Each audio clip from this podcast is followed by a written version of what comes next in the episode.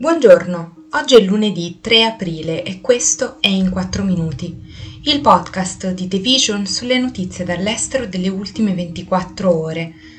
Parleremo della Turchia che sigla la candidatura della Finlandia alla Nato e dell'Australia che approva una legge più severa sulla riduzione delle emissioni che colpisce gli investimenti nel settore del gas il Parlamento turco ha votato per l'approvazione della candidatura della Finlandia alla Nato, aprendo la strada all'ingresso del paese nordico nell'alleanza di sicurezza.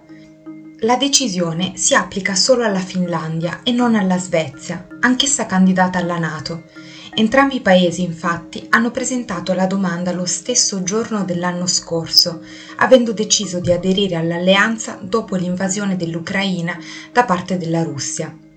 L'adesione della Finlandia rafforzerebbe la sicurezza europea, raddoppiando il confine terrestre della Nato con la Russia e portando la piena forza dell'alleanza nell'estremo nord dell'Europa. La Turchia è stata l'ultima tra i Paesi membri della Nato, che devono approvare tutti i nuovi membri all'unanimità, a votare l'ingresso del nuovo membro una volta notificata agli Stati Uniti l'approvazione della candidatura finlandese, Jens Stoltenberg, segretario generale dell'alleanza, inviterà formalmente la Finlandia ad aderire al Trattato di Washington.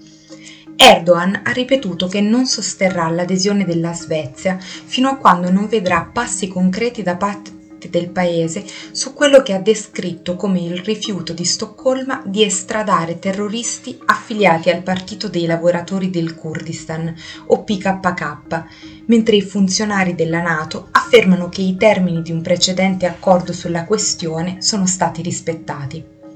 Il primo ministro finlandese Sanna Marin ha dichiarato in un tweet dopo il voto Grazie a tutti i paesi per il vostro sostegno. Come alleati daremo e riceveremo sicurezza, ci difenderemo a vicenda. La Finlandia è al fianco della Svezia ora e in futuro e sostiene la sua candidatura.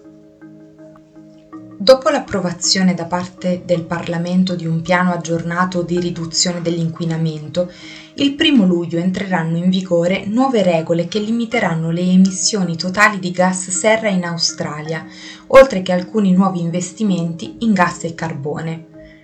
La legge di riforma del mercato di salvaguardia è fondamentale per l'impegno del governo laburista nel contenimento delle emissioni, che dovranno diminuire del 43% entro il 2030, in un paese il cui tasso di carbonio pro capite è tra i più alti al mondo. Lunedì scorso i laburisti hanno raggiunto un accordo con il Partito dei Verdi per assicurarsi il sostegno nella legislazione al Senato, dove è stata approvata giovedì pomeriggio.